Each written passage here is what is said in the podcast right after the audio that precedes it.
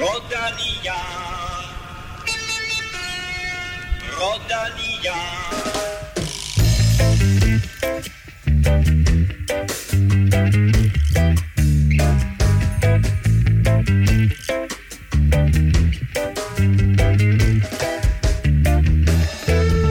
Det første kapitel i Tour de France 2020 er overstået. Ni etaper er fuldført.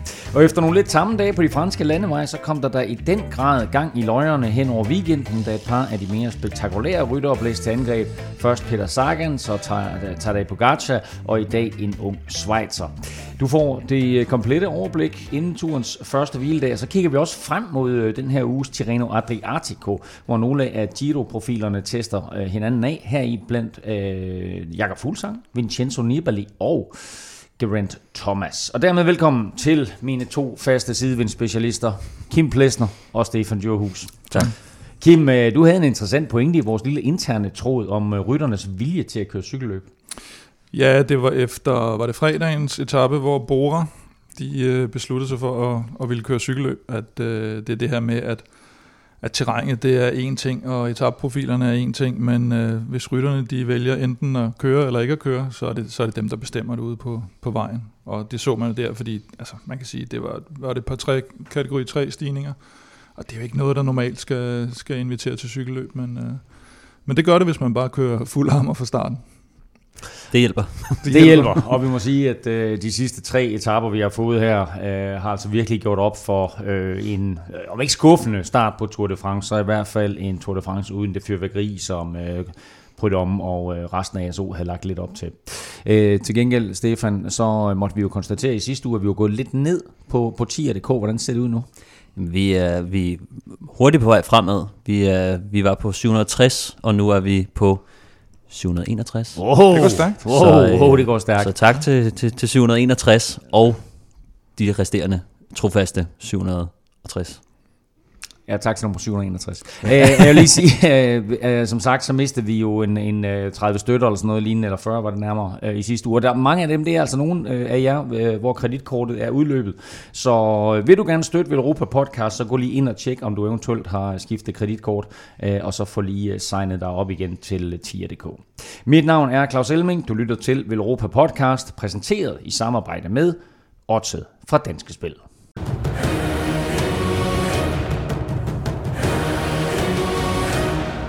9. etape er netop slut, og mens rytterne kan tage sig en velfortjent hviledag, så har vi sat os til mikrofonerne. Pionererne viste sig her hen over weekenden fra sin absolut smukkeste side. Måske ikke værmæssigt, men cykelløbet var i top, og øh, dagens store oplevelse var 22-årige Mark Hirschi, der var i udbrud i 90 km, men øh, blev ja, nærmest hentet på stregen, hvor Tadej Pogacar tog karrierens første etappesejr i Tour de France. Og inden vi taler klassement og favoritter, så lad os lige øh, holde lidt fast i ham der, den unge øh, Schweizer Mark Hirschi. Han har stået i skyggen af nogle af de andre unge ryttere, men han er der for alvor trådt ind på den øh, store scene her i årets tur.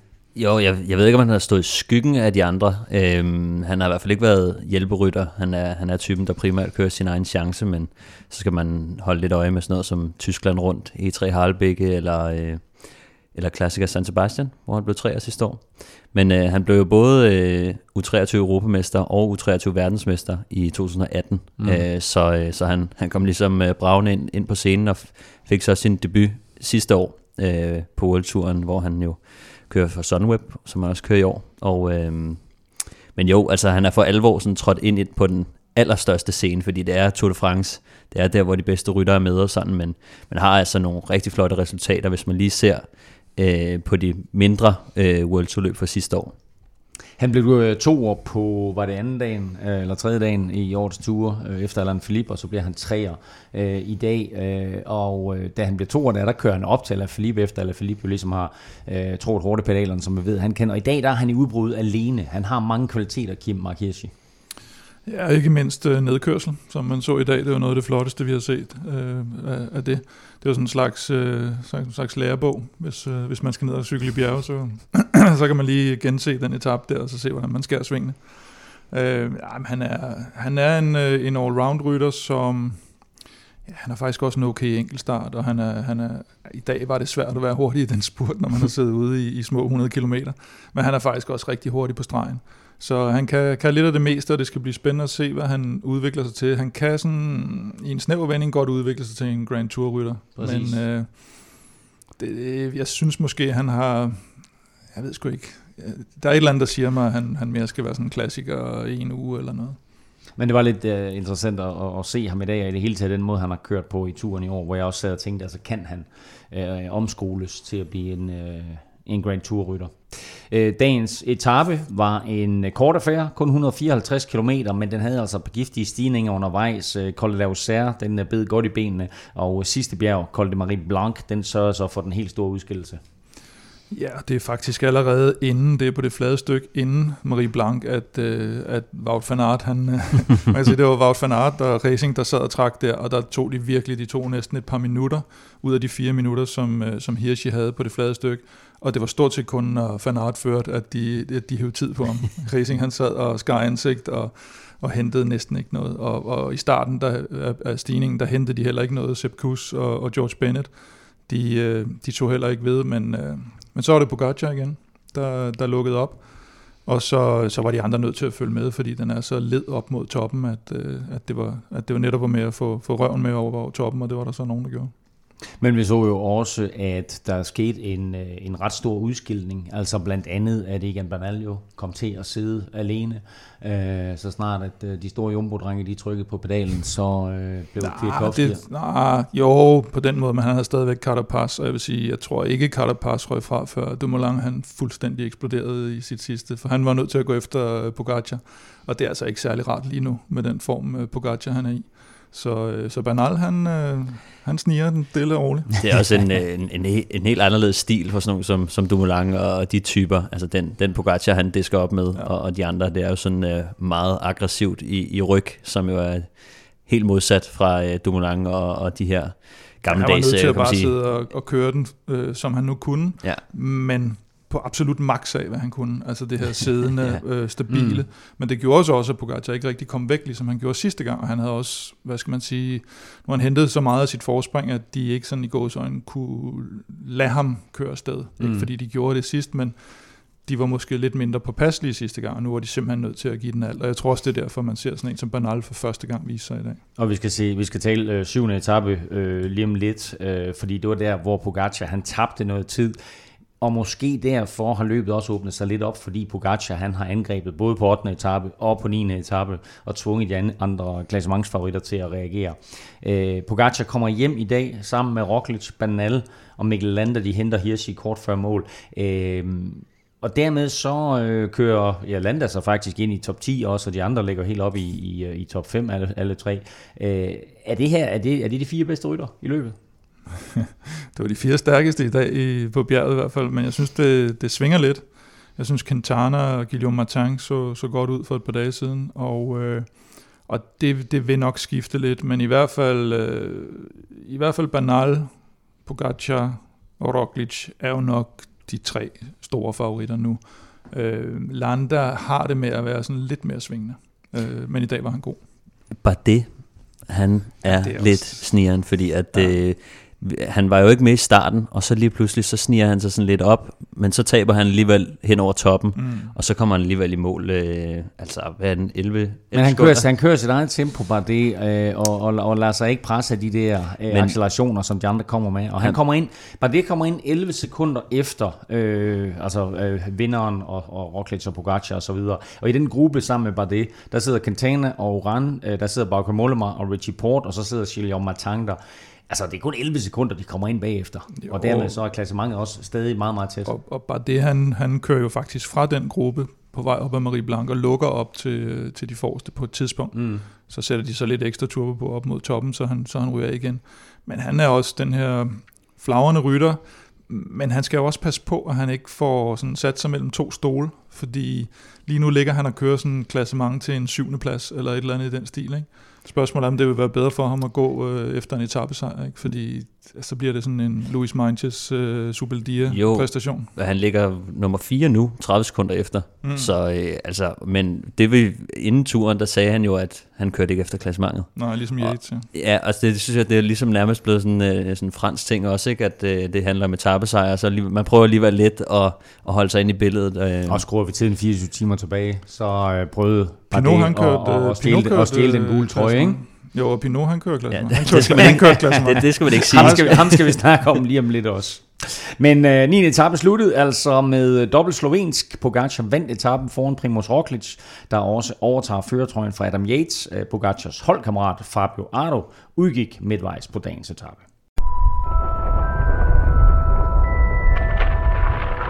Harry Potter, you will lose everything.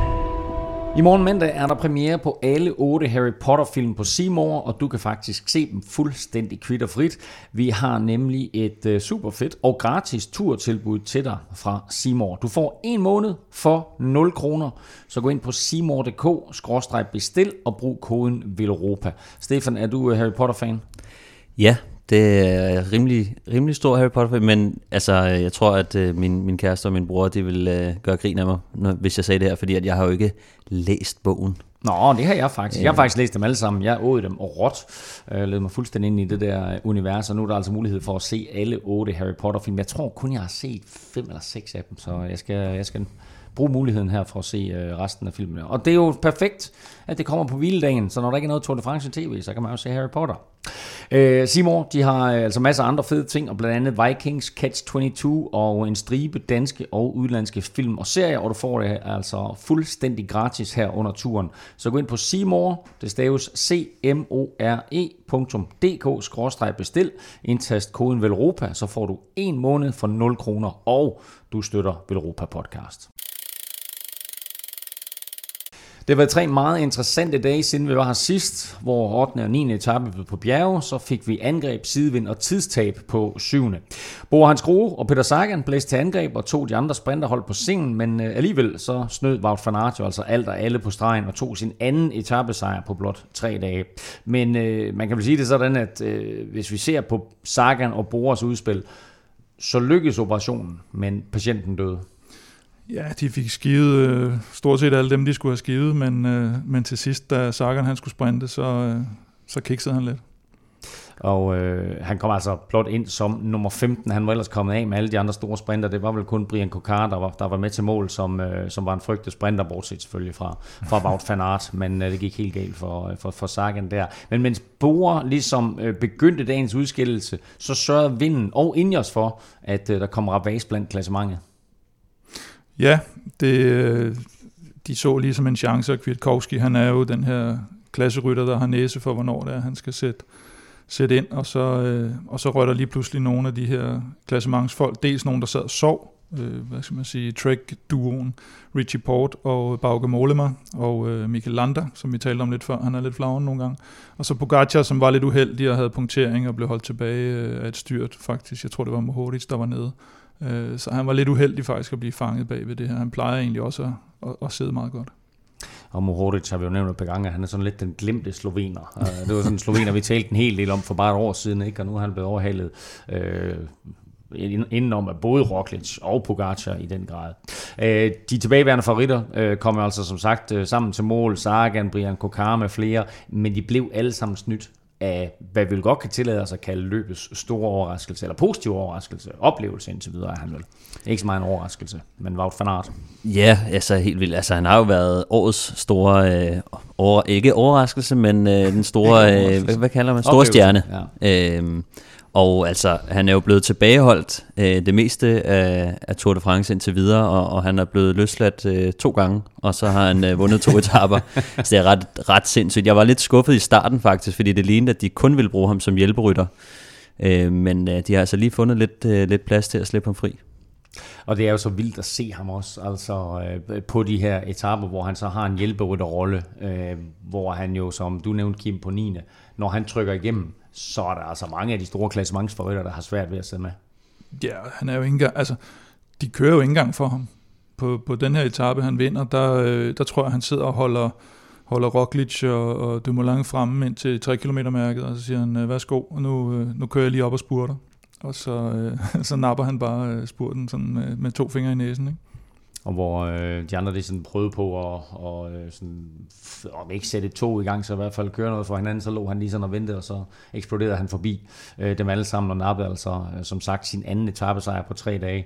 Øh, imponerende, ganske enkelt med, med Wout van Aert. Han vinder etappen, Adam Yates øh, får kæmpet sig igennem sidevind og diverse og lidt krise undervejs og så videre, men han beholdt altså den gule førertrøje, mens Pogacar, Landa, Carapaz, Port og Mollema alle mistede 1.21 øh, i klassementet.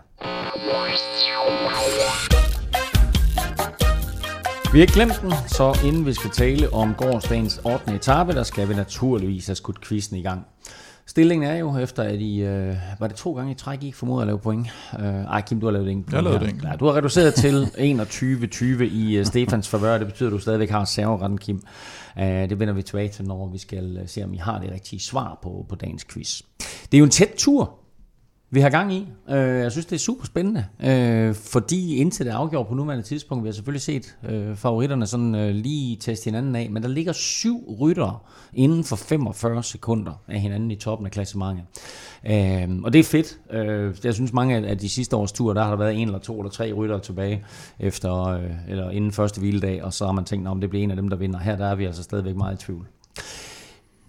Der har været en hel del Tour de France igennem tiden, som er blevet afgjort med ganske få sekunder. Hvad er den tætteste? Le Mans. Le Mans. 89. Øh, hvad var? Var det 89? Ja, det skal nok passe. 89, hvor han, ah, hvor han vandt, med, vandt med 8 var sekunder. Jo, ja, 89 eller 90. Jeg kan ikke huske, hvad Nå, anyway. En rytter er blevet nummer to, hvor han begge gange havde under et minut op til vinderen. Hvem er den rytter? Er spørgsmålet forstået? Mm-hmm. Forstået. Ja, godt. Øhm, og øh, jeg kan se, at ja, I kigger begge to sådan op i loftet, hvilket indikerer, at I faktisk ikke måske har et bud på resultatet. Men lad os se, om I kan nå at finde frem. Jeg har en ekstra quiz. I har sådan en, en 30-35 minutter, til vi får svar. Ja, Kim? I skal nævne de fire ting, som Quintana og Rigoberto Urán har til fælles. Jeg kan den ene. uh, Colombianer? Ja. Har vundet en etape i turen. Ja. Er blevet nummer to i turen. Ja. Og hvad er den sidste? Okay. Og det, er det sådan en ekstra quiz? Ja. Godt. Jamen, øh, det, den tager vi med. Den tager vi med på det tidspunkt. Er det nu? Det er nu. Det ved jeg ikke. Altså, jeg plejer at give jer i hvert fald en halv time til at tænke over det. De har kørt præcis samme tid i årets Tour de France, som de to eneste. 32 sekunder efter.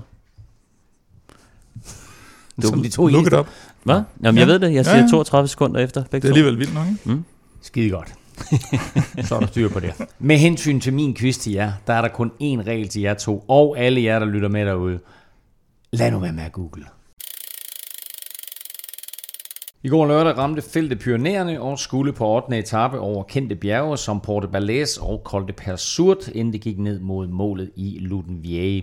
For de franske fans, der var det sådan en blandet dag. På den ene side, der vandt den unge AG2R-rytter, eller AG2R-rytter, Nas Peters. Øh, på den anden side, så røg både Alaphilippe og Thibaut Pinot ud af klassementet med et brag. Ja, det øh, på to meget forskellige måder, kan man sige. Øh, allerede inden der overhovedet var nogen, der var gået i gang med at, at, at sætte tryk på, der, øh, der, der blokerede uh, Thibaut Pinot officielt i ryggen, uh, uofficielt op i hovedet. Og uh, så, var, så var han færdig igen, som ventet i, uh, i årets Tour de France. Hvem var det, der sagde, at han ikke ville gøre det i år egentlig? Det kan jeg faktisk ikke. Altså lad os sige det på en måde. Claus, Claus' kub er i hvert fald bakket til hjørne i den grad. det var sådan et godt segment. Øhm, ja, og det, det var sådan lidt, altså det var også lige før de nærmest selv sad og grinede af det, fordi nu er det blevet så fjollet, at øh, man ved, at det sker stort set hver gang. Øhm, og øh, så var der Alain Philippe. Det var også relativt fjollet, den måde han... Øh, det var i hvert fald meget mærkeligt. Han øh, lancerede det allerførste angreb, og, øh, og da det ikke lykkedes, så... på på Persurt, ja, så, så, så, som er et langt bjerg, og noget længere end den type af stigninger, som han ligesom kan lide. Ja, men han, jeg tror egentlig, at hvis han havde kom, var kommet væk der, så ville han jo gå efter at få, få trøjen igen selvfølgelig, og han blev så hentet efter to og et halvt sekund eller sådan noget, og så, så smider han 11 minutter på, mm-hmm. den sidste stigning. Så, øh, og det var så, fordi han skulle gerne ville udbryde i dag selvfølgelig, og, og, og sadle om, ikke? ligesom hele Frances station. Men øh, dermed så er der altså ikke øh, det store klassements øh, drømme for hverken øh, Pinot eller, eller Philippe længere. Til gengæld så har de jo altså franskmændene så stadigvæk øh, både Bardet og øh, Gilles Martin, øh, der blander sig i, i toppen. Øh, Pogacar, han havde tabt tid i sidevinden øh, dagen før, men øh, det hentede han altså lidt ind af igen her. Jamen han havde sagt, hvis nok inden, eller efter den etape, hvor han tabte om, det var bare halvanden minut, så, så det var ikke noget. Og så tænkte man sådan, okay, øh, tillykke og velkommen i din første Tour de France, men øh, så, så hapsede han halvdelen af det tilbage igen, allerede dagen efter, ikke? Og øh, ja, det... Men det var fedt, fordi han blev ved med at angribe. Altså, de andre, de sad sådan lidt og kiggede på hinanden, og så angreb han, og angreb han, og angreb, og til sidst, Jamen, han, der, øh, der, der fik han hullet. Jamen han, er, det, det, han, han, kører, han angriber altid, stort set. Altså, du, det så vi også i Dauphiné, det var ham, der startede fyrværkeriet der på mm. sidste etape. Han, jeg tror ikke, han, han kan ikke køre på andre måder. Altså, han, øh, han kører ind til, til solen går ned, skulle jeg til at sige, eller, eller, eller dør med skoene på. Jeg sidder også lidt og tænker sådan, om, om han overhovedet har set den der øh, Giro, hvor at Simon Yates han går kold. altså fordi at man ved jo bare, altså, altså gang og gang igen, så sker det der, hvor at man ser en rytter, der bare fyrer den af, og mm. så kommer øh, så kommer regningen bare øh, lidt senere, ikke? Så lur mig om ikke øh, næste bjergetap her, når der lige har været en hviledag og sådan lidt, øh, så skraver det lidt på. Det, så, jeg kan ikke forestille mig, at han, han kan blive ved på den han så måde. mindre imponerende ud i dag, synes jeg ikke, men, øh, En men, smule, men det, stadig- Men, men stadigvæk øh, altså, den det er mest fedt, det fedt at se, at, Ja. at han tager noget initiativ. Mhm. Mm-hmm. I går der, der, der, der kører han jo hvad, kører han væk tre eller fire gange, ikke? så er det, enten så er det fjerde gang, hvor han, hvor han Mhm. trykker, at han, at han får hul, eller så er det femte gang. Jeg sad lidt og kiggede på det der, og jeg sidder og ser, at det, det er Roglic, der lukker hullet til Pogacar hver gang. Og så til sidst, der beslutter Roglic sig for at sige, enten sige, jeg gør det ikke, mm. øh, eller øh, ligesom sige til de andre, der er en af jer, der må gøre det nu. Ja. Øh, lad lad han ham køre der, fordi han har tid, øh, Pogacar. Ja, det, altså, der, Altså der, han er de- tid, han er efter der, i der er klassementet. tre muligheder, kan man sige. Der er det, at han har noget tid, og han er ikke så farlig. Han, han, og Roglic er selvfølgelig også på limit, så det er jo ikke sådan, at han bare synes, det er rig, rigtig fedt at køre efter ham. Så er de landsmænd. Det skal man heller ikke øh, undervurdere, at man nogle gange siger, "Jamen, så, så må I andre køre lidt efter ham, og så, ja, øh, nu kan jeg ikke huske, hvad den tredje ting Er, er det en quiz igen, eller? Det er en quiz. Nå, men det kan være, du kan komme. Men altså, spørgsmålet er, lod Roglic som kører, og, og lidt øh, i- den forbindelse lod Roglic som kører, fordi Pogacar havde tabt tid dagen før. Ja, men altså, Det er en stødpude, altså han har ikke, og, og han ved, at det der er super svært, når man sidder der, øh, og der er nogen, der angriber, og det faktisk er en, en klassementsmand, men han har mistet lidt tid, så hvis Roglic bliver ved med at lukke, så på et tidspunkt, så kigger han så jo også over skulderen, og, og så er det sådan lidt, hvornår øh, havde I andre tænkt jer? Og det er det der, det er rigtig farligt game øh, lige nu, fordi at det er ham, der skal lukke alle de der øh, mm. angreb, der kommer, og på et tidspunkt, så bliver han træt af det, så går der lidt mere taktik i den, Øh, og så specielt når det er en landsmand øh, som, som Pogacar, så er der altså bare øh, en... Så er det ofte det, der sker med, at man så til sidst, så er der større chance for, at han siger, okay, fair nok, så, øh, så må vi lade ham her at køre, og så må vi alle sammen tage del i jagten bagefter, i stedet for at det er ham, der skal sidde og lukke alle hullerne. Men det var jo også påfaldende, at det netop var Pogacar, Richie Port og Landa, der i gåsøjne fik lov at køre. Altså det var dem, der havde tabt tid Mm, mm, dagen før, der, der lige stak afsted og fik, fik det her forspring. Men du lader selvfølgelig aldrig nogen køre.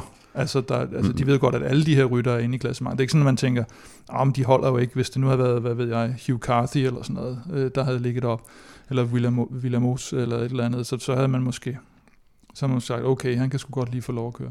Dem her lader du ikke køre, det er fordi han, altså hvis han bare kunne have, have hapset ham, øh, så, så, så havde han gjort det, men, men, Men, der, men, om det, men øh, lidt bruger han for interessant også, fordi nu har han jo så i hvert fald tre gange Roglic lukket hullet til Pogacar, og så får han så lov til at køre væk. Er det også et spørgsmål om, Stefan, at Roglic er nødt til også lidt at tænke på, okay, jeg har altså to-tre andre klassementsrytter med på jul her. Hvis jeg bliver ved med at lukke, så kommer de lige pludselig med et angreb. Ja, præcis. Det er jo lige det, man er, man er bange for, at øh, det der med at blotte sig, øh, når man skal lukke de der huller, og man lige går lidt over, øh, lidt over grænsen. Øh, det er det, man skal passe på med, fordi så kan det være, at der er en af de andre, der, øh, der, der kommer med, med et hug. Og det er jo det, der altid er så farligt, specielt når man kører cykelløb. Man, ser det, man kan ikke se det, men man, de kan mærke det selv. Det der med, når de begynder at nærme sig den grænse, hvor de tænker, åh, jeg har altså ikke ret meget mere at give af her, så, øh, så bliver nok lige nødt til at gemme en lille smule. Øhm, og det, det er det, man gør, at alle vil gerne gemme den der lille buffer, mm. som hvis der kommer et angreb fra Egan Bernal eller sådan noget, så har man lige lidt. Øh, så det, det er rigtig farligt at blotte sig, og når man sidder og lukker alle de der huller, så har du ikke nogen idé om, hvordan er Bernal kørende i dag, mm, hvordan er de andre kørende. Og det er det, der bliver meget sådan et psykisk spil, når man, når man kører cykelløb på den måde, det er, at man bliver super usikker på, øh, hvor står jeg i forhold til de andre, så snart man begynder at syre lidt til. Øh, så, så det er et meget psykisk spil. Og så var det også første gang, vi så øh, Roglic isoleret. Øh, lidt Mm. overraskende faktisk, altså at øh, Dumoulin var også eksploderet. Og vi havde en situation... Og Gus var røget med. Ja, han var, øh, ham og Bennett var jo røget ned langt før. Og vi havde en situation, hvor Carapaz og Bernal faktisk sad tilbage, og mm. Roglic sad alene. Så han var også på den måde en lille smule presset i forhold til, hvad man havde troet med det her øh, øh, tog, der bare skulle køre i bjergene.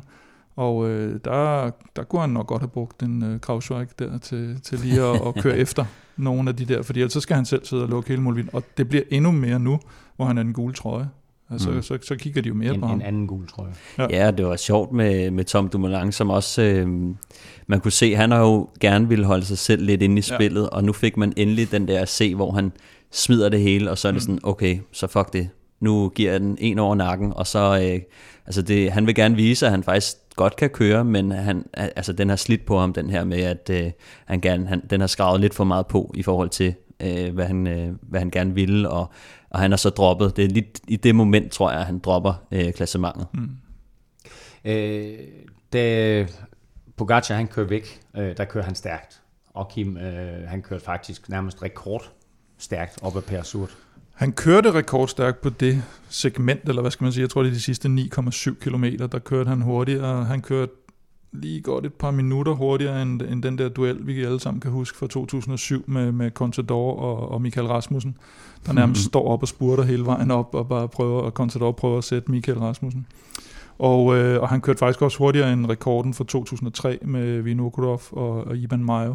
Men det skal jo siges, at de startede øh, de starter inde på stigningen her, hvor de andre de kørte den fra bunden. Det vil sige, mm. de har klatret, og så var det, som vi også har været inde på, en, en relativt kort etape, og der blev ikke kørt før på den sidste stigning.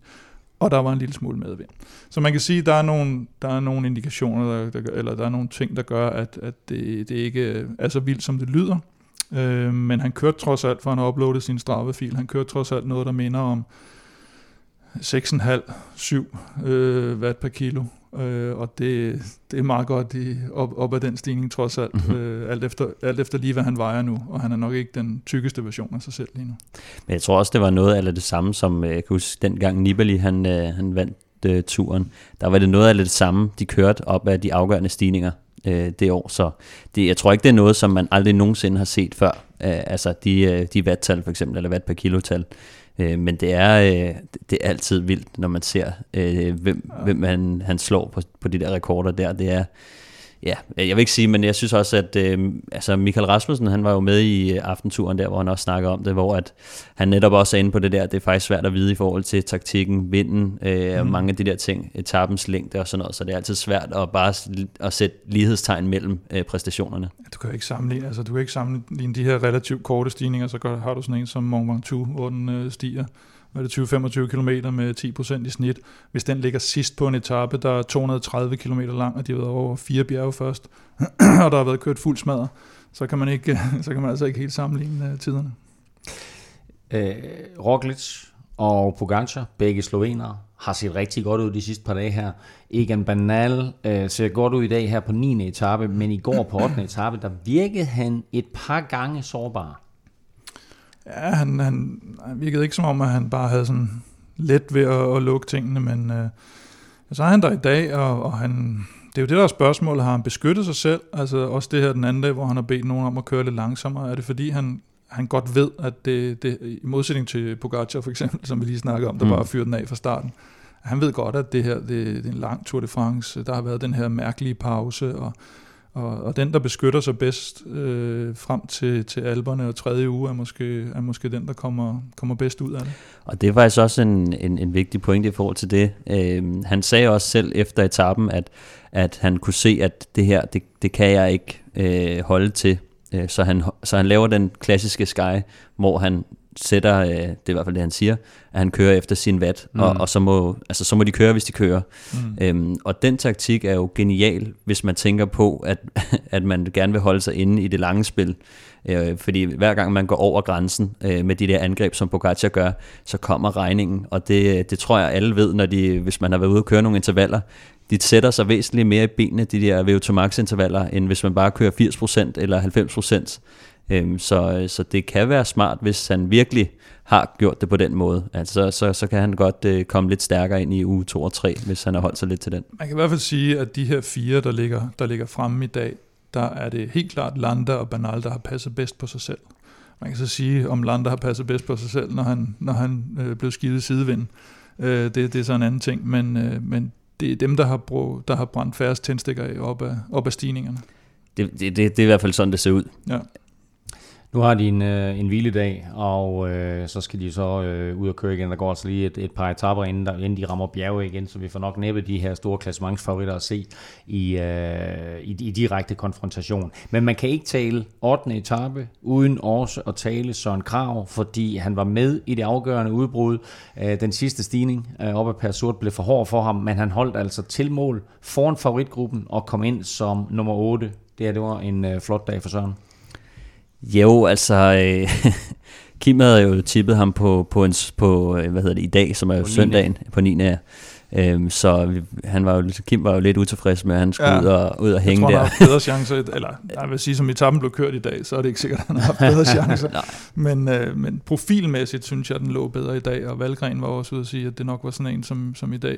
Men det sjove ved Søren er jo sådan, at da han blev interviewet bagefter, så siger han, "Jamen, det er jo, ja, den var også for hård til mig. Jo. Altså, det var, Ja, ja. det, men det var god træning. Ja, Altså, god lidt, træning. Hvor fanden ventede du så ikke til? Men det kan være, at de har haft den her plan med, med Hirschi og, Ja, ja, og. Beno og Roach i dag. Ja, Ikke? jeg, Så, jeg stussede også lidt, lidt over det, han snakker om med god træning, og han gerne vil ud og teste benene af og sådan noget, øh, fordi at normalt, når jeg har kørt etabeløb, så er det jo sådan, når man, hvis du har været udbrud på, øh, på en dag, så er du eddermame smadret i en to-tre dage bagefter. Mm. Så altså, det er noget, der koster noget, så det er jo, men men jeg tror også, måske har han siddet og tænkt, at han har været i pissegod form i foråret, og måske har han siddet med den der fornemmelse af, hvad, hvad har jeg egentlig at skyde med?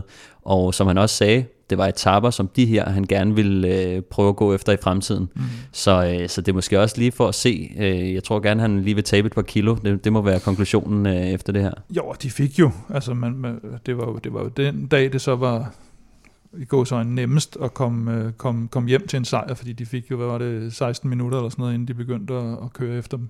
Så, øh, så det var der muligheden var, men ja, det, er nogle, det var nogle hårde øh, gutter, han var afsted med, hvis, øh, hvis han skulle have holdt den hjem. Man kommer ind øh, fire minutter efter vinderen, men trods alt øh, to minutter foran alle klassementsfavoritterne. Yates kom ind sammen med de andre favoritter. Han forsvarede dermed med øh, nød og næppe, kan man vist tillade sig at sige, øh, sin gule førertrøje, mens øh, Pogacar han altså øh, fik hentet omkring 40 sekunder tilbage af det tabte og kørte sig selv tilbage ind i klassementet. Vores gode venner fra Zetland leverer nyheder på en helt ny måde, nemlig i dine ører, sådan nærmest som en podcast. Øh, Zetland vil gerne vokse med 2.000 nye medlemmer på tre uger, og det vil vi jo egentlig gerne hjælpe dem med. Så vi har sammen med Zetland et vildt tilbud til jer, øh, og så vi sammen kan hjælpe dem med at nå det her mål. Og øh, samtidig så støtter du altså også Vel Europa Podcast. Hvordan fungerer det her, Kim? Ja, men det er det her med, som du selv siger, de, de er i gang med deres kampagne, de skal nå en målsætning, og, og så går de ud, og så støtter de nogle af deres samarbejdspartnere, og det er vi jo rigtig glade for. Og, øh, og hvis vi skal afsløre lidt, så er det jo faktisk, at for den ene krone, man giver, Ja, det er kan et give valgfrit beløb. minimum, kan man sige, ikke?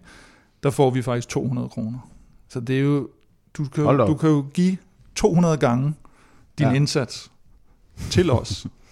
Så støt med meget lidt og gør en kæmpe forskel. Og, øh, og så kan vi måske øh, til gengæld øh, vi måske komme ud og investere i lidt øh, nyt udstyr eller et eller andet, vi har hårdt brug for. Og det, det sker altså på zland.dk-velropa. Du får en måneds gratis abonnement for 1 krone, eller 5 kroner, eller 10 kroner beløbet, det er valgfrit. Nu siger du, øh, Kim, at øh, noget nyt udstyr eller sådan noget. Hvad, hvad kunne det være? Ja, det er jo din mikrofon.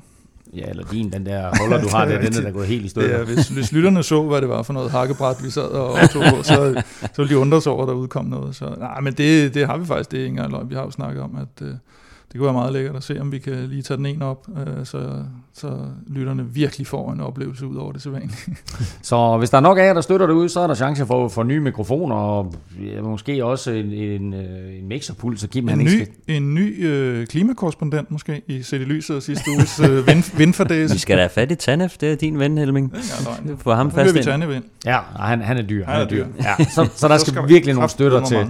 Øh, men hey, du kan altså hjælpe både Zetland og os med at komme i mål, og øh, du hjælper faktisk også dig selv, fordi du giver altså både Zetland og os mulighed for at lave noget endnu bedre indhold til dine øregange. Så gå ind på zetland.dk-europa og prøv Zetland i en måned for et valgfrit beløb. Mens nogle af verdens bedste cykelrytter ligger med benene op i Frankrig, så gør andre klar til at køre Tirreno Adriatico. Mandag stiller 175 rytter til start i Lido di Camaiore i det vestlige Italien. Blandt dem Jakob Fuglsang, der bruger løbet som opvarmning til årets Giro d'Italia. Hvem er nogle af de andre store favoritter, der deltager her? Ja, vi kommer ikke udenom uh, Ineos. Uh, de har både uh, Froome og Geraint Thomas med. Og så har de, øh, hvad hedder han, Rowan Dennis til den sidste enkeltstart, tænker jeg også, at øh, han godt kunne tænke sig lige at, at tage hjem.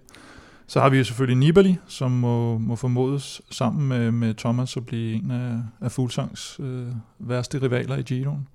Vi har øh, Michael Woods, som man aldrig rigtig ved, hvor man har. Og øh, Maika har, har Bora sagt, de vil spille ud med. De har også Patrick Conrad med, mener jeg. Øhm, og så er der øh, Vilko Kelderman, som, og havde de ikke også uh, Matthews med på uh, Sunweb, så vidt jeg husker, altså, Jo. og Omen, øh, altså alle dem, der Ja. forlader holdet, så Mm. det, det kan måske godt gå sådan lidt i opløsning, øh, når de skal køre for nogle andre til næste år. En rytter, der ikke forlader sit hold, det er Simon Yates. Uh, han bliver hos uh, Mitchelton Scott. Det er og han, han er også med. han er også med. Og Mathieu van der Poel. Men altså, han kommer nok ikke til at køre efter øh, det samlede klassement, men, øh, Ja, men han nu, har er, han, nu har han jo set den måde, Wout van Aert, han ligger og blærer sig i Frankrig, ja, så må ikke, uh, han har lyst til at blære sig i Italien. Og der kommer en, øh, jeg tror det er tredje etape, der slutter med sådan en lille rampe, den, den tror jeg godt, han kan komme med op over. Måske. Ja, og det er super interessant at se, hvad der sker med ham, ikke? Altså fuldstændig overhalet af Wout van Aert, ikke? Altså Mathieu van der Poel var, var jo sidste års store komet, så spændende om han kan bruge uh, Tirreno og Adriatico her til et, et afsæt her til et, et flot efterår. Udover Fuglsang, så ser det ud til, at øh, der kommer tre andre danskere til start. Øh, Magnus Kort skal køre løbet, mens øh, Mikkel Honoré fra Det Kønne Quickstep og Mikkel Bjerg fra USA, UAE også står på startlisten. Hvad skal vi forvente af dem? Øhm, jamen, øhm, Mikkel Bjerg, han, øh, han skal jo nok være hjælperytter. Øhm, men derudover så, øhm, så er der også en enkelt start på den etape, som er flad. Og det, jeg tror, det bliver rigtig sjovt at se, hvad, hvad han har at give af der. Måske han kan få lov at spare lidt på krudtet, så han kan få fyret den af der. Det, bliver altså, det kunne være ret sjovt at se ham i en, måske en top 5 eller sådan noget lignende der. Mm. Altså øh, tidligere øh, U23 verdensmester, Mikkel Bjerg er han forsvarende faktisk øh, på øh, dobbelt, mener jeg. Ikke? Ja, dobbelt, ja. Øh, kan han klare sig i, i sådan et, øh, et felt som det her? Altså nu nævnte du selv lige Rowan Dennis.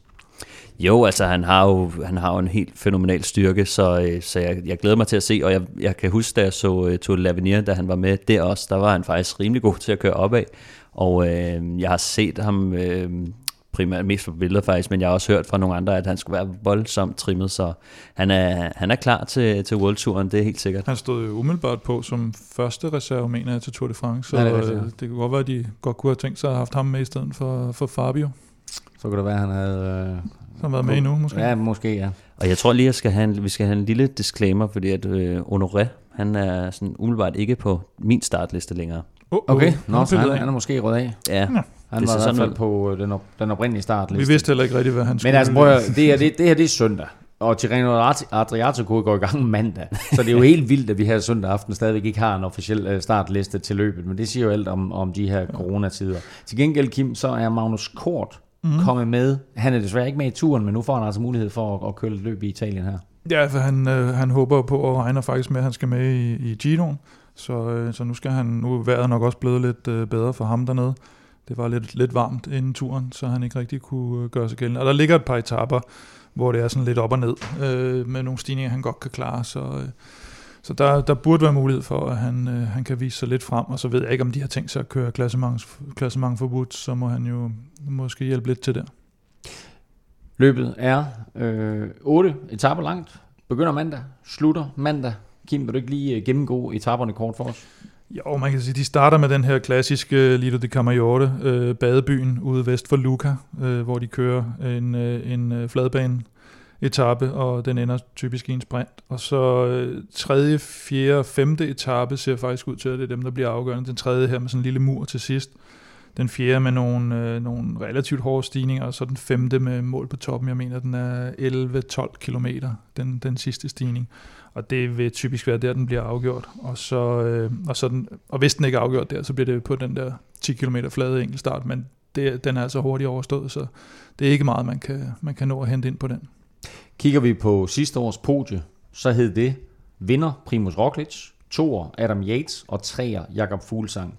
Øh, de to første, de øh, ligger sådan og skifte som at have den gule føretrøje i Tour de France i øjeblikket. Så øh, af de tre på podiet sidste år, der er Fuglsang den eneste, der er med igen i år. Gør det ham til øh, favorit i løbet? Nej, det, sådan kan man nok ikke sige, men, men det er også bemærkelsesværdigt. Jeg så faktisk lige, at han er den eneste i top 6 fra sidste år, og alle de, de fem andre i top 6, de kører Tour de France, og, og relativt markante rytter i turen nu. Så, øh, så det er klart, at, at, at øh, det er ikke det stærkest besatte løb overhovedet, men vi har som sagt øh, Ineos, der, der kommer med et par, par gode folk, og, og, og Geraint Thomas, han skal jo altså til at være der nu. Han var der slet ikke før turen, men øh, hvis han skal noget i Giroen, så må han vel have kørt... Øh, kørt coronafedtet af efterhånden, tænker jeg. Det er jo ikke lang tid siden, at øh, vi så om i aktion, så, men, men de må virkelig have trænet igennem, hvis de skal være klar. Ineos har jo som bekendt meldt ud, at Geraint Thomas kører Giroen, og Chris Froome øh, kører Vueltaen, øh, og de bruger altså begge to det her løb som øh, opvarmning til de to næste Grand Tours. Tirreno Adriatico begynder altså som sagt mandag, består af syv etaper, og så en afsluttende enkeltstart næste mandag. I Frankrig er der altså som bekendt hviledag mandag, men tirsdag går det løs igen, og igen er det med forventning om masser af vind, når rytterne skal øh, hele kompasset rundt på 168 km fra øh, Le Château de Laurent til Ile de Ré. Får vi øh, sådan nye sidevindsangreb at se tirsdag, Stefan? Ja, øh, nu tog... Øh, ja, Kim har vi. jeg siger nej. Øh, nej, altså ja, nu hvis man ikke kan huske det, så, øh, så sagde jeg jo, at der ikke ville være øh, sidevind øh, her på, øh, var det syvende etape. Øh, og det var fordi, der ikke var så meget vind og spore på, øh, på vejrudsigten. Men øh, ja, altså Bora, de to, øh, de to lidt, øh, de fleste med bukserne nede, og det er, det er inklusiv mig selv. Øh, jeg synes, da jeg sad og så det, så mindede mig om, om nogle af de øh, cykelløb, jeg har kørt op i, i Nordjylland eller Vestjylland, hvor øh, man kigger på vejrudsigten, og så tænker man, ah, der er en no chance. Og så når man står derude, så, øh, så er der edder med med vind i sejlet. Så det var en af de gange. Øh, men jeg tror, på 10. etape her, der, øh, der bliver det nok meget værre. De, øh, de starter på en, øh, på en ø, som er Frankrigs øh, anden største ø. Nu kan jeg ikke lige huske, hvad den hedder, men det Il, ved du. Ile d'Oléron. Præcis. Lille Doloran. Og øh, der, øh, der kører de så langs kysten fra den og, og op til en, øh, til en anden ø. Og det betyder jo, at de kommer til at køre langs vestkysten hele dagen, og at de skal over to broer.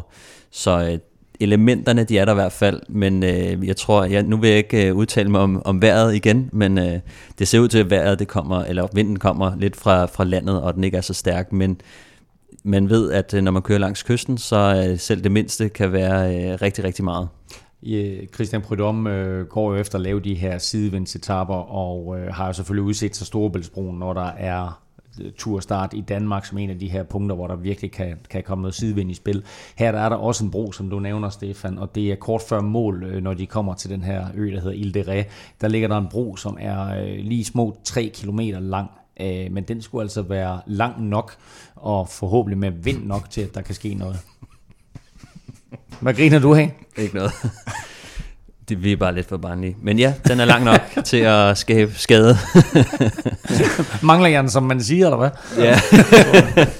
ja. Øhm, men øh, ja, altså jeg tror, øh, i hvert fald nu har vi set Bora trykke den af, øh, selvom, øh, selvom mange de måske sad og, og sov lidt i timen. Så jeg tror også, at nu hvor at, øh, det ligesom er sket en gang, så tror jeg, at mange vil være ligesom klar til, øh, til, et, øh, til et sidevendsangreb her. Så jeg tror også, at det er lige før, at man hellere vil selv gå i gang med at forme viften, end at man vil sidde og vente på, at der er nogen andre, der gør det. Så jeg tror bare, at, at der vil være en, en frygt fra klassementsholdene i forhold til, så jeg tror, vi kommer til at mm. se alle sætte sig op foran, og så, når det er sådan, at alle vil gerne frem og sidde i forreste position, så bliver farten bare presset højt op. Mm. Og så tror jeg, at, at, at det ligesom bliver sådan en, øh, en rullende snebold, hvor til sidst, så, øh, så er det bare fuld hammer. Og, og så er der vel også nogen, der knækker netop derfor. Ja, risiko ja. for styrning, fordi ja, netop. positionskampen bliver så vanvittig. Jeg tror måske, jeg tror netop, at at øh, angsten for, at det er fordi, den er kaldt så meget i forvejen, den her, ikke? Altså ude ved kysten. Altså nu kan selv, selv dem på Trek, de har opdaget, at der er noget, øh, der er noget vind den dag, ikke? Det var vanvittigt, de fik, eller Målemer, han sagde, mm. at vi har ikke fået noget at vide. Ja, præcis. Sådan, alle andre, de har bare, ja, alle ja, bare. de har også snakket med Stefan. ja, det er det. De, Bauke, han, han, han, kører, han kører, skulle jeg til at sige, han hører kun uh, Velropa podcast. Ja, men du har jo fortalt ham, hvad Stefan har fortalt Ja, ja, dig, Stefan, han siger, ja. der er ikke noget der. Men, så, er de, så er han gået op til Kim Andersen og sagt, vi har, jeg har hørt det. Skræmmende er jo, han er hollænder, ikke? Så øh, det, det, det, i Holland, det ja. eneste, de ved til, det er sidevind. Ja, altså, det, det, der er ikke andet end sidevind ja. dernede, så det, det skræmmer faktisk lidt. Ej, jeg tror, jeg tror det, er, det kan blive meget hektisk i hvert fald. Øh, jeg, jeg synes nu, at når man ser netop på vindretningen, og hvor det er, og at, at, at folk må være så forberedt, at det, og klassementet er også ved at være sådan lidt, lidt sat i forhold til, at, om man lige kan men vi så Pogacar tabe tid. Ja, men det var jo mere på UAE-mester øh, Ardo i dag. Er der sådan, altså hvis man sådan kigger på de her hold, der blander sig i klassementstriden, er der så nogen hold, der er bedre til at køre sydvind end andre? Holland er, og Belgien. Holland, Jumbo. Holland og Belgien. Nå, men altså, jamen, altså betyder det, at Jumbo Visma er bedre end Ineos for eksempel? Jo, man så jo også, at der starter lige pludselig, de sad med alle mand op i det her, og der kan man sige, sidst da, da Fuglsang blev kørt ud af, af bagenden, der, der sad de ikke så godt, øh, så de har jo åbenbart lært et eller andet der. Øh, men, ja. men typisk er det jo de König Quickstep, øh, Lotto Sudal, øh, Jumbo selvfølgelig, og så, øh, og så Ineos øh, med, med Van Barle og, og, og Kwiatkowski og, og Luke Rowe det, det er nogle af dem, der... der, der og så Bore selvfølgelig, øh, hvis de skal lave noget Men så er det typisk tidligere på etappen, på grund af den her indlagte pointspurt, at de gerne vil have, have lavet noget, øh, noget halvøje. Kim bringer det kønne Quickstep på banen og siger, at de, at de plejer så vanligvis mm. at være gode i sidevind. Hvordan er deres trup til det i år? I, jamen, den er, jo, altså, den er jo god. Det er jo slet ikke uh, derfor. Men ja, når man sidder og kigger lidt ned over truppen, uh, og det her, det kommer til at og nu, nu bliver det lidt farligt, men jeg synes, den, den lugter lidt af, at den har sådan en lidt lavere øh, cykelrytter-IQ, end det plejer at have, når det kommer til, øh, til sådan en sidevind. Nu ved jeg godt, vi har, altså, vi har Michael Mørkøv, super klog cykelrytter, Ik- ikke noget om det, og Askren er også en super dygtig cykelrytter til det, men vi har altså været vant til at se, nu er Stibar der ikke, Yves Lampard er der ikke, øh, de har også tidligere været vant til at have sådan nogle som Ilio Kajse, Tom Bonen, øh, Gilbert. Terpstra, Gilbert øh, og Trentin også. Øh, og, og der er, det er altså nogle af de her rigtig hårde negle, som kan positionskampen, som, som kan styre meget mere. Nu har vi øh, Tim de Klerk og Remy Cavagna og nogle af de her typer, Dries Stevenins. Det er ikke de stikken samme, øh, det er ikke den samme type cykelrytter, ja, som, øh, som vi har været vant til at se. Og Kasper Askren har trods alt så stor en motor, så de burde... Øh, jo, det er, jo, der er meget burde også, men det, det er sådan, øh, man skal også være der, og det, det, der er bare et eller andet med. Der er nogle cykelrytter, som bare kan være der hver evig eneste gang, og det er sådan nogle som, som Terpstra og Stibar og nogle af de her typer. Mm. Og der er altså lidt mangel på det i, i truppen, øh, men det er stadig en stærk trup, og ja, det er jo ikke for at sige, at, at de var dumme på nogen måde, men... Øh, men altså Mørkøv er, er, en anden type cykelrytter. Askren øh, kan være rigtig god til det, men der mangler altså nogle sådan virkelig, virkelig det øh, vigtige... I, øh, det er det, man i fodbold vil kalde spilopfattelse, ikke? Altså, at du, mm. øh, at du kan godt være både dygtig tekniker eller god med, med, med låget, men øh, hvis du ikke har en god spilopfattelse, så... Og det er jo lidt det her med at se løbet, som Kwiatkowski også kan. Mm. Øh, og, og lige præcis øh, få, få kørt nogen frem i, i rette tid, og det er det Mørkøv kan i forhold til sprinterne. Men det er rigtigt nok, at øh, Tim de Klerk og Remy Cavagna, det er mere bare store motorer, de kører hurtigt. kører lige ud. De hurtigt. kører virkelig hurtigt, ja. men det, det er slet ikke noget med det. Der er, sådan, der er virkelig en stor forskel på en stærk rytter, og så en, der kender sin mødetid.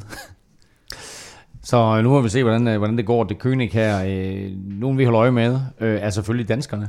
Øh, vi ved jo, for jeg selv har erfaret det, at der er masser af vind i Danmark, og de selvfølgelig har masser af erfaring med at køre i vind. Så hvis jeg siger sådan en Michael Valgren, eller en Søren Krav, eller måske en dag en Mads P., hvad siger I så? Øhm, jeg tror, at øh, Mads P. vil nok være mit bedste bud, fordi at han sidder med en, et par mand, som godt kan finde ud af det. Altså han sidder sammen med Jasper Støjven og Edward Toynes, og, øh, så, så de har i hvert fald en lille gruppe, der, der sagtens kan, kan snige sig ind i, i gruppe 1. Sådan en gut som Valgren, han er også super dygtig til det, kommer fra Thy, han kender vind, men han er måske lidt mere alene, og, mm. og det kan nogle gange være et problem, når man skal ind på en vifte, at øh, hvis du skal presse dig ind blandt øh, trackrytter eller et eller andet, så giver det mm. dig altså ikke rigtig plads, men hvis man har et par holdkammerater, der også sidder der, så er det lidt nemmere at komme igennem. Vi går videre til øh, onsdagens 11. etape, og det er vel sagtens øh, en dag, som alle sprinterhold har sat et stort fedt kryds ud for i kalenderen. 168 forholdsvis flade kilometer fra Châtellerault-Plage til Poitiers. Um, og når man kigger på den her profil, okay, der er sådan en lille bump på vejen, en kategori 4 stigning, men ellers så er det her vel så noget, hvor øh, apropos det König, at de siger, okay, nu er det Sam Bennett skal have sin chance. øh, nu er det, nu er det altså, hvis, hvis han skal vinde, så skal, så skal det være her. Øh, Ja, hvis ikke han har taget den dagen før, kan man sige, fordi den, den, den står banker lidt på, ikke? og det har været, jeg synes for Quickstep har det været sådan lidt, de fik den her gule trøje med, med Alaphilippe, men, men derfra, så, og egentlig også til at starte med, øh, der har det faktisk lidt været noget lort for dem. Fordi så får de den her øh, tidsstraf, øh, Mm. og mister trøjen, og Sam Bennett bliver sat, og, og, og de laver det der med, med, med Askren, der kommer ned og henter Bennett op igen. Øh, og så bliver Bennett sat, mens han er på vej op til feltet, fordi det knækker, og, og Askren gider ikke udtale sig bagefter, eller Philip forsøger et angreb til tid, forsøger i dag at komme afsted. Så de, de har ikke sådan haft en super Tour de France, synes jeg egentlig. Øh, så, så presset på Sam Bennett, ja, så sagde han det der med, at nu går jeg efter en grøn trøje, så, Mm. så kuppede Sagan ham, ikke? øh, så, så, så jeg synes faktisk, presset for en etappesejr bliver væsentligt større på ham, øh, end, end på mange af de andre. Nitola er udgået, Caleb Ewan har fået sin. Hvad, hvad for ja, det vil jeg er- faktisk slet ikke nævnt, det der med, Nick Ja. Er udgået for, øh, for NTT.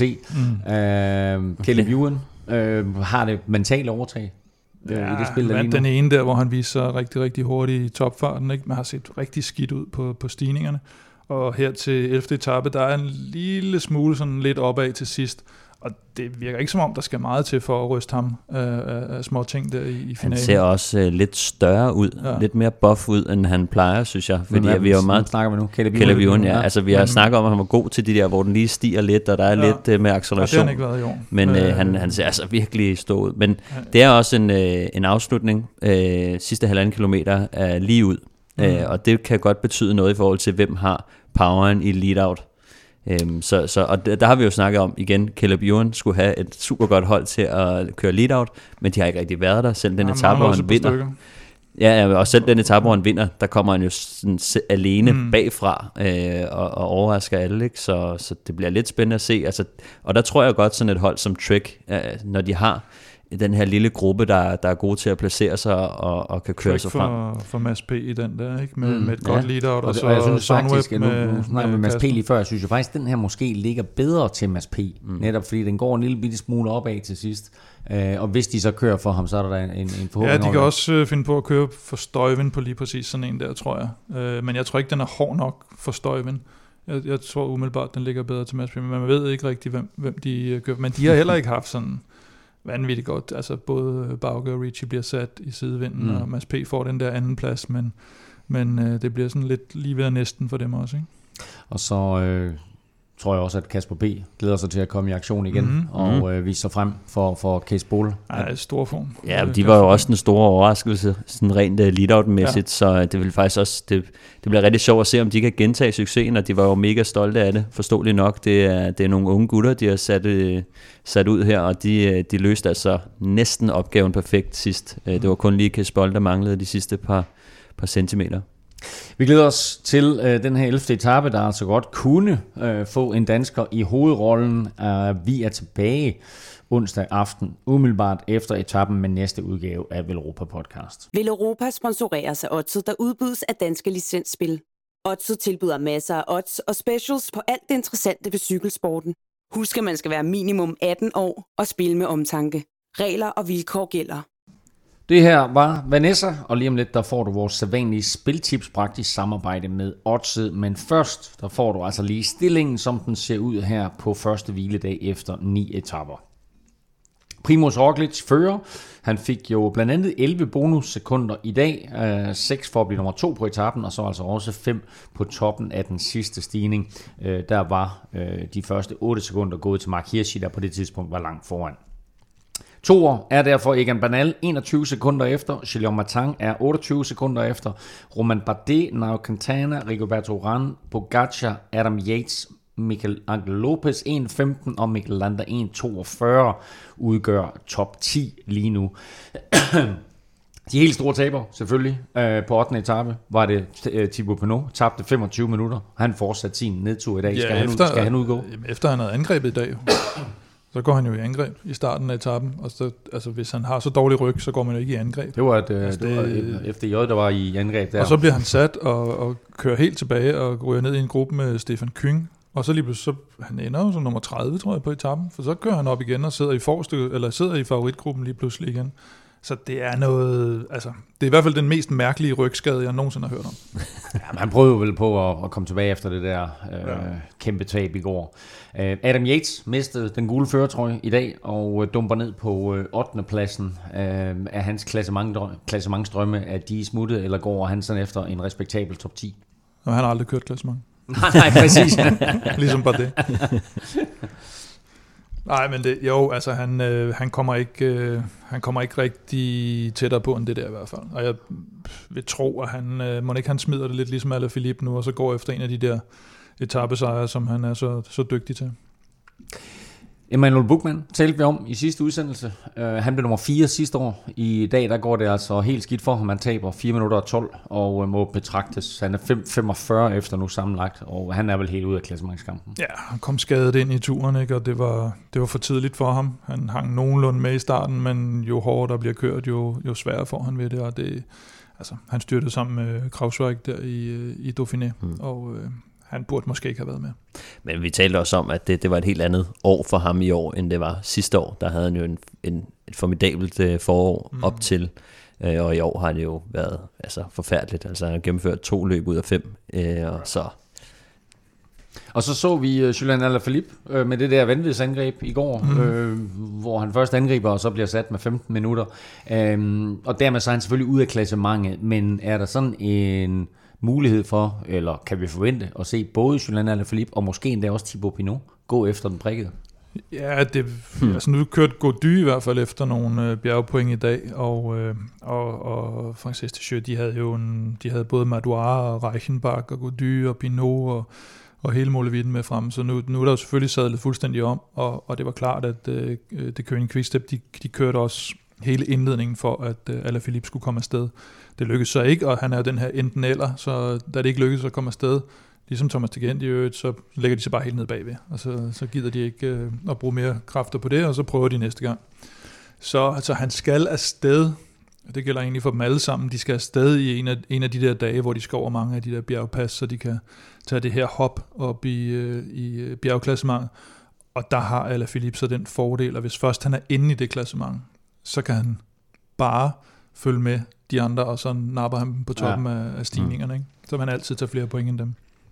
Og så sidst men ikke mindst, så er Tom Dumoulin også kørt ud af klassementet. Han har så offret sig både på 8. og 9. etape for Roglic og, og været en, en trofast hjælper. Og vi så jo netop det her, som vi lidt talte om sidst, at Jumbo Visma ville ofre Tom Dumoulin i, uh, i håbet om på en eller anden måde at slå et hul til Egan Bernal. Ja, og det, ja, det kommer til at ske, og og øh, som vi også var inde på tidligere, jeg tror egentlig, han havde håbet at holde sig, holde sig inde i klassementet længere end til Pyrenæerne i hvert fald. Men øh, ikke han kommer meget godt ud af turen til en VM i enkeltstart eller sådan noget, og bliver mm-hmm. lidt en trussel mod Rowan Dennis måske? Han er 3-22 efter lige nu. Sidste år så vi Cantana være langt bagefter, og så få sådan en udbrudsetappe, hvor han napper 6 minutter og kører mm. sig selv ind, og ender faktisk med at blive den bedste Movistar-rytter sidste år på, på baggrund af, af, af, af den etape. Er det her det er et kort nu, som Jumbo Visma har, at 3-22 efter, at der kan de smide Tomo Dumoulin afsted, og så er der alligevel lidt pres på de andre. Nej, det, tak. det, det, er, slet ikke, jamen, det er slet ikke den måde, de kører løbet på. Mm. Øh, han bliver brugt på en helt anden måde, og de kører den jo med det her med at bruge hele holdet op, en efter en, og de har nogle meget specifikke roller. Vi har øh, Grøndahl Jansen der, og Tony Martin, der har det første flade stykker, og så har vi øh, Rising og Fanart, der tager de her ikke alt for stejle bjerge, og så specielt fanart på nedkørselen, og, øh, og den måde, der bliver han brugt som en af de tre sidste. Det er ikke sikkert, at han vil blive brugt som sidste mand hele vejen igennem turen, tror jeg. Det, det kommer nok lidt an på, på, hvordan formen den er. Men den måde, de kører det på nu, og hvor de har den gule føretrøje, der skal de spille deres kort anderledes, så de skal ikke ud og angribe eller, eller satse noget som helst. Nej, det er ikke så, sådan, som du kører, øh, eller som, som de kører. det er ikke sådan, som du kører. Jeg kører noget. øh, nej, men øh, altså, det skulle kun være, hvis nu, at de sad i en, øh, i en øh, 6, 7, 8 mands gruppe, og de sad de to, og, og der var lidt frem og tilbage. Altså, mm. men, men som de har kørt nu, så er det jo den der øh, Sky-stil, hvor de, øh, de kører raketten, og øh, der er han så øh, ved hver en af de sidste led. Så så ja, det, og det er sjovt at se, at det er netop, øh, altså det er jo Ineos, øh, eller hvad hedder det, det er jo Jumbo Visma, der mere kører Sky-stilen, end, end Ineos egentlig kører Sky-stilen. Ineos øh, forsøgte at med at smide en øh, ja. Castroviejo i udbrud i dag. Ja, jeg ved ikke, om det havde noget at gøre med, at de, de hyldede jo lidt øh, afdøde Nicolas Portal, som, øh, som var fra øh, Po, var det der, de startede i dag. Mm. De havde noget omkring det, det kan godt være, det var det, og så var det det her med måske at have en forpost ude, men som etappen udviklede, så blev det ikke rigtig relevant. Men jeg synes også, at, at man kan se en forskel, og det er jo noget, som Sky Skråstrej Ineos har gjort tit, det her med, at når, øh, når Kwiatkowski og Castroviejo og Amador slår ud, så virker det relativt planlagt. At de siger, okay, jeg tror godt, Kwiatkowski kunne have siddet med lidt længere i dag, øh, hvor, hvor der slår de ud på et lidt underligt tidspunkt, hvor de bare sådan Sammen. kører ud til siden, ja, sammen, og lader sig falde tilbage. Og igen, så er det den her langstrakte strategi, hvor øh, Jumbo, de kører, har kørt fuld smadret fra starten, og, Mm. og kørt hele løbet forfra. Og så har de måske sagt, Bernal har sagt, at jeg skulle meget godt køre i dag, jeg har Carter Pass, så er der, altså, tag I en fridag, ikke? fordi I kommer alligevel ikke med op over Så erfaringen her fra, fra Sky-dagene. De sparer også deres hjælperytter mere, fordi mm. øh, Jumbos hjælperytter, de kører ind til øjnene, de er ved at poppe ud af hovedet på dem, ikke? og så slår de ud til højre. Vi skal lige øh, kigge på, hvordan øh, trøjerne sidder fordelt, og øh, den gule sidder altså som bekendt på Primus Roglic, den grønne sidder naturligvis, fristes man til at sige, på Peter Sagan, og så den hvide sidder altså på Egan Bernal, som stadigvæk kun er været 23 år gammel, og sådan så han kan vente et, et par år endnu. Og så sidder prikket, den prikket bjergetrøje faktisk stadigvæk på Benoit Cosnefroy, selvom jeg sidste øh, udsendelse fik sagt, at det gjorde den næppe, men han har altså formået at holde fast i, øh, i bjergtrøjen, så den har han stadigvæk. Og ved I, hvem der, har, øh, hvem, ved I, hvem der fører holdkonkurrencen? Ja, det ved jeg godt. det gør Movistar. Movistar. Så er deres tur reddet. Det var det, de kom efter. Det var præcis det, de kom efter. Nå, vi er færdige med den første tredjedel, øh, eller faktisk lidt mere. Hvem har mest brug for en hviledag lige nu? Jeg vil sige, øh, til trods for, hvor stærk han har set ud, så tror jeg faktisk, Wout van Aert, han er lidt glad for den hviledag. For han er nok den, der har brugt flest kræfter i hvert fald. Så tror jeg også, uh, Tom Dumoulin faktisk, som jo kommer lidt skævt ind i den her Tour de France, og er lidt skuffet over sig selv, så er det nogle gange, kan det nogle gange skabe lidt, at man lige får den der hviledag, og, og bare en lille smule friskhed uh, i, mm. i benene igen. Uh, så det kan, det kan være, det, det, det er nogle gange sådan, at man lige uh, får, får en anden vind der, så, så han kunne også godt ligne en, der havde brug for det. Og så får de måske, altså hvis, hvis de er heldige, dem her, så får de jo to hviledage ekstra på de to flade Mm, etaper, hvis mm. ikke der kommer sidevindskørsel. Vi har øh, som sædvanligt tre skarpe spiltips for dig, og Kim, vi lægger ud med Velropas vinder. Ja, men der har vi jo fået øh, lidt odds fra øh, lidt odds fra oddset, som man siger. Og øh, jeg har jo sagt fra starten, at øh, Sagan han vinder den grønne trøje, og, jeg, og han har også den grønne trøje nu, og han har vundet den jo nærmest øh, hver gang han stillede op på det her, dengang han blev diskvalificeret. Og øh, den var faktisk oppe i, den er stadigvæk i 2.10, og har vi fået boostet til 2.30. Det synes jeg egentlig er et Altså, meget godt odds. Hvis han gennemfører, så er det jo nærmest det mest sikre bet ever. Det virker i hvert fald som, at det er jo det der med, som vi har talt om nu nogle gange, eller som jeg i hvert fald har nævnt nogle gange, det der med at finde en måde at vinde den på. Og det var det, vi så i fredags. Han finder altid en Mm, mm, måde at vinde på, mm. og det var et meget, meget fantastisk eksempel. Man kan sige modsat, der er det jo Pinot. Han finder altid en måde at tabe på, kan man sige. Ikke? Hvad er også på, at han ikke vinder den prikke bjergetrøje? Pinot, ja. Hvis der kommer pres på, så gør han i hvert fald ikke. Øhm, Ja, jeg tror, så- så... Bennett, han er jo, altså, jeg tror, det, det til grund til, at oddset det er højt, det er jo, fordi han ikke sådan, indtil videre har virket, som om han havde farten til at tage de Ja, der point på syv point stregen. foran. Men øh, ja, Men øh, han, gør- altså, han har et virkelig, virkelig stærkt hold. De har ikke Bugman i klassementet mere. Det vil sige, at han har de her Großschartner, Mühlberger, øh, Schachmann. er jo virkelig, virkelig stærke folk, han kan sætte i spil. Og, øh, og, og Daniel også.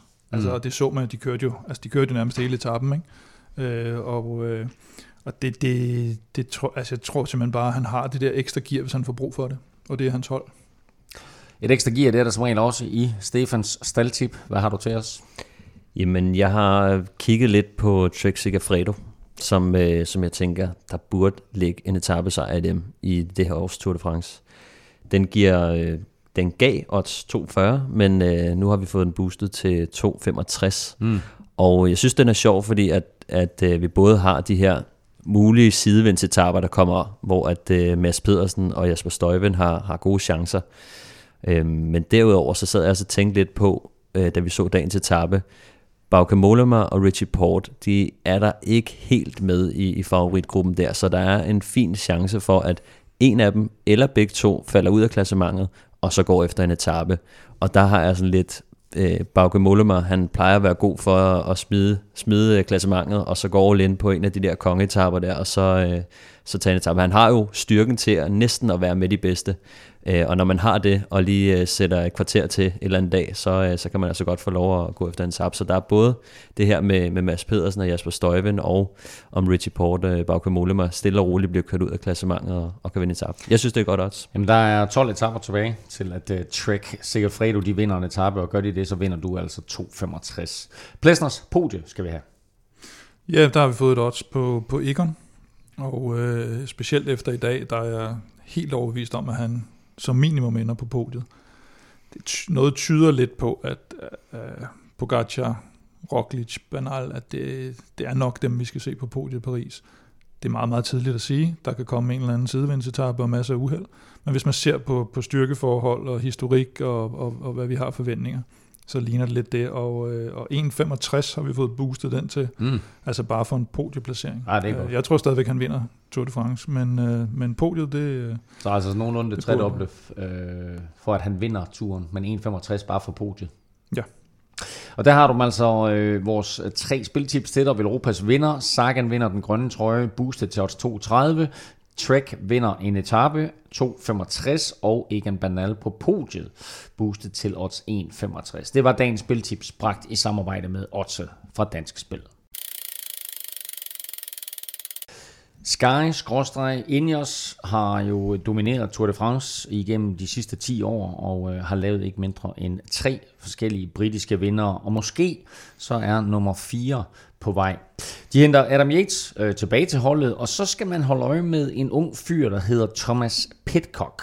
Og øh, han er lidt interessant, fordi han kommer fra cross, cross verden, cross motor, hvad hedder cycle, cykelcross, cykelcross, cykelcross, cross, så.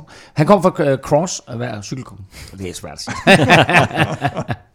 ligesom uh, Wout van Aert og uh, Mathieu van der Poel, og uh, Stefan han leverede et uh, flot resultat lørdag.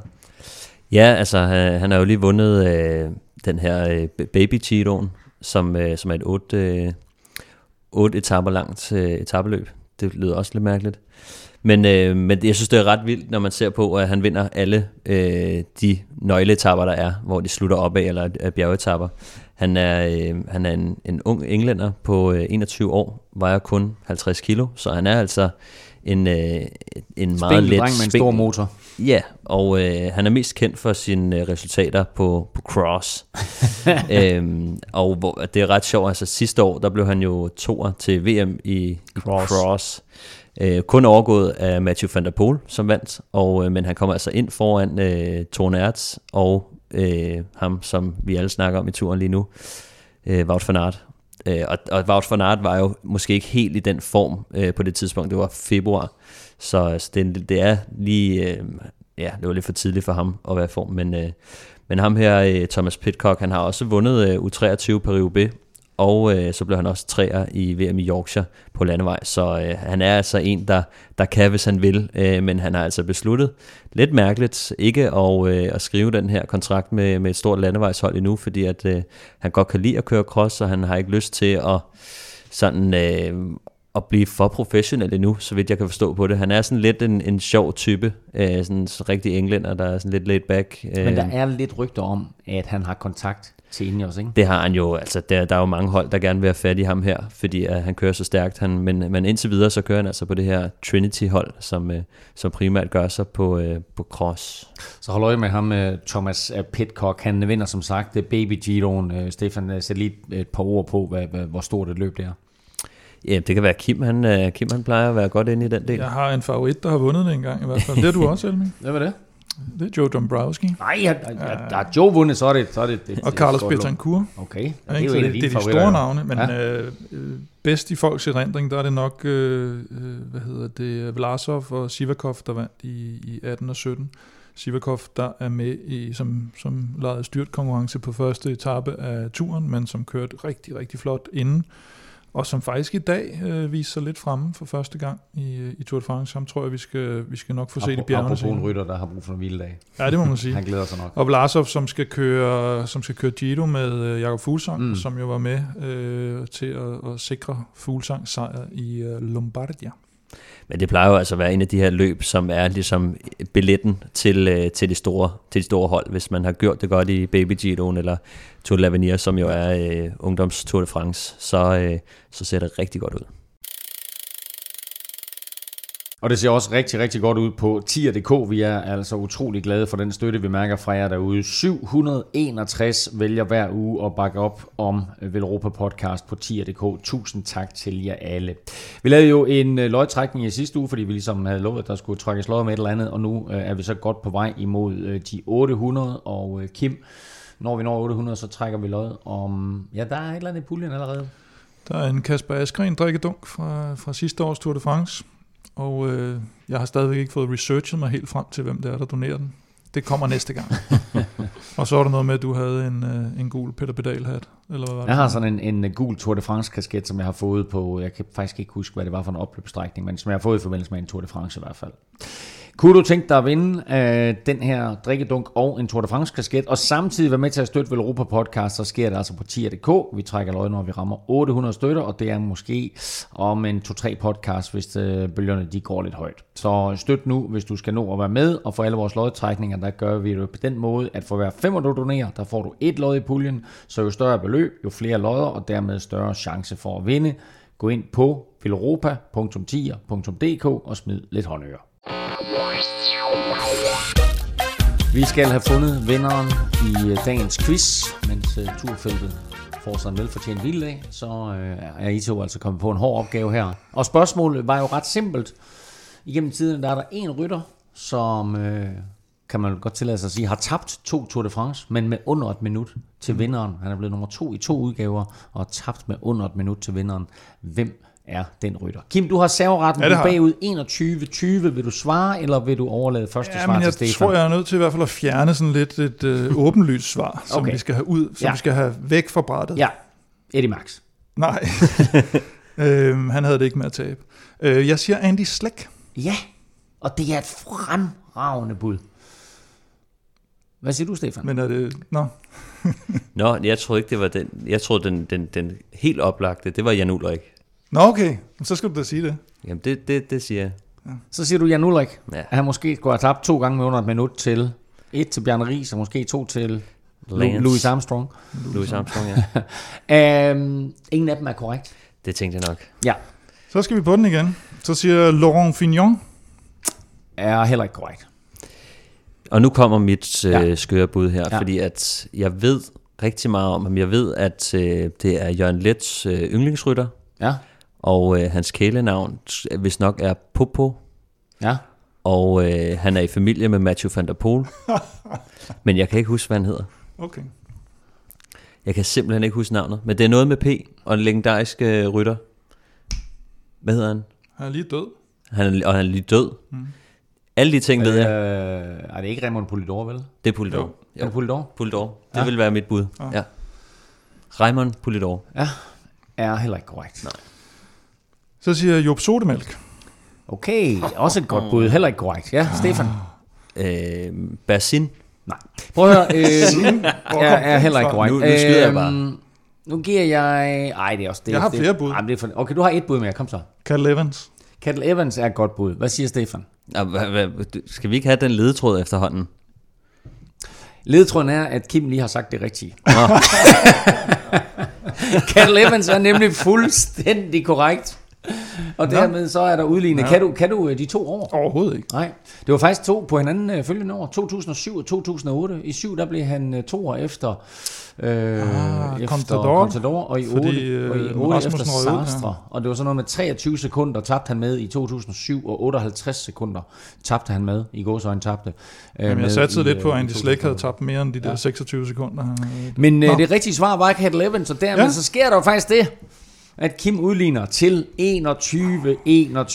Hvem har så serveretten næste gang? Øh, det har du. Den overgår ja, til dig. Okay. Så okay. øh, du har simpelthen sat en skal du 4 points altså- føring over styr. Så skal du komme med Og noget bedre end næste altså helt tæt løb her. Vi er i gang i en tæt tur, og vi har tæt løb i quizzen. Vi er tilbage allerede på onsdag efter 11. etape, hvor vi altså formentlig har fået et par dage med drabelige sprinterdyster, inden vi bevæger os over mod alberne. Du kan følge Velropa og Kim på Twitter. Det sker på Snablag Velropa. Stefan finder du på Snablag Stefan Djurhus, og undertegnet finder du alle steder på Snablag NF Elming. Tak til jer to. Tak for nu. Tak fordi du lyttede med. Tak til Zetland, Seymour og Odds for Danske Spil. Støt dem. De støtter os. Alle, alle, alle.